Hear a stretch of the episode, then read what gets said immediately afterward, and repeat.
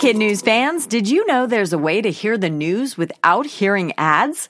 Parents and teachers can subscribe to Starglow Plus on Apple Podcasts to not only ditch the commercials, but also unlock access to future bonus episodes and other exclusives from the Starglow Media Network. That means ad-free listening of kid news every weekday, plus ad-free episodes of mysteries about true histories for riddle-obsessed adventurers, girl tales for a fun spin on fairy tales, Musicland stories to help young music lovers catch the beat, and audiobooks adapted for young listeners with classic titles, including Little Women and Moby Dick. Visit starglowmedia.com slash subscribe to sign up for Starglow Plus on Apple Podcasts or wherever you like to listen. That's starglowmedia.com slash subscribe. Good morning and welcome to Kid News. I'm Tori. Today is Monday, January 28th, 2019. And we begin with a Kentucky 10 year old boy schooling quarterback Tom Brady with his science fair project. Ace Davis's hypothesis that underinflated footballs provide a competitive advantage. To test his theory, Ace's family threw footballs with varied amounts of inflation in their backyard. After measuring the distance of each throw and calculating the average, Ace found that the least inflated ball traveled the farthest distance. As you may remember, Brady was suspended for four games in 2016 when the league determined he and the Patriots undermined NFL rules by adjusting how much air was in team balls. Ace displayed his theory, method, and supporting research on a trifold board and won top prize in the fourth grade. His project now goes on to the district fair. What's known as a polar vortex is about to sweep down into the United States, bringing cold temperatures the likes of which haven't been seen in decades, if ever. Should the forecast hold, by Wednesday, thermometers throughout the upper Midwest will read well below zero, and wind chills in Iowa, Minnesota, and North Dakota could plummet to minus 60 degrees. The deep freeze will be widespread. In fact, 68 million people, nearly a quarter of the U.S. population, will have a temperature fall below zero next week.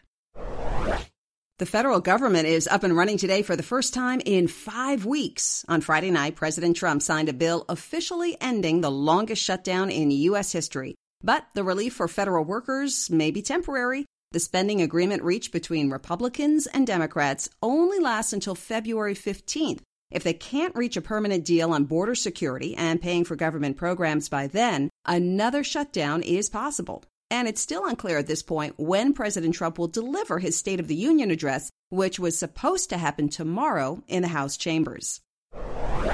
In other political news, the first Democrat to announce his run for president in 2020 has already dropped out. Over the weekend, former West Virginia Representative Richard Ojeda announced that he did not have the wealth or influence to get his campaign off the ground. A more familiar name, on the other hand, may get back in the race. According to CNN, Hillary Clinton has told friends she is not yet ready to close the door on another possible run for the White House. Watch out, world. The United States has a new figure skating champion, and she's only 13 years old.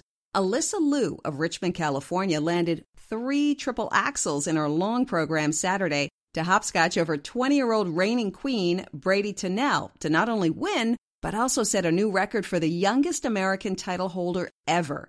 Liu is only 4 feet 7 inches, so she couldn't even get up on the medal podium without a helping hand from both the silver and bronze medalists. What's more, she's so young, she's not allowed to compete in the World Championships for another three years. She will be eligible, however, for the 2022 Olympics when she'll be the ripe old age of 16. In business news, the cost of mailing a letter just went up. As of yesterday, the price of a stamp is 55 cents, up a nickel or 10% for a regular first class letter. It's the largest increase since 1991 when a stamp went up 16% from 25 to 29 cents. The United States Post Office lost $4 billion last year, and this price hike is aimed at undoing some of that damage. For some historical reference, a stamp cost 2 cents way back in 1885, and a 100 years later, in 1985, 22 cents. And that's it for Kid News this morning. Now, our Kid News quiz. Why is a Kentucky Boys Science Fair project making news?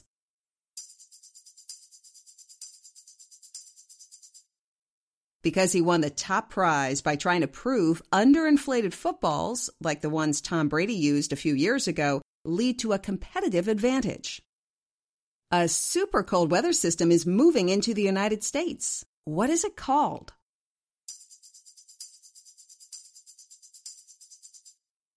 A polar vortex, which could lead to wind chills of minus 60 in the upper Midwest later this week. What familiar name is not ruling out another run for the White House?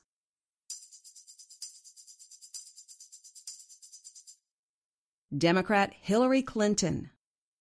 How old is the youngest ever national figure skating champion?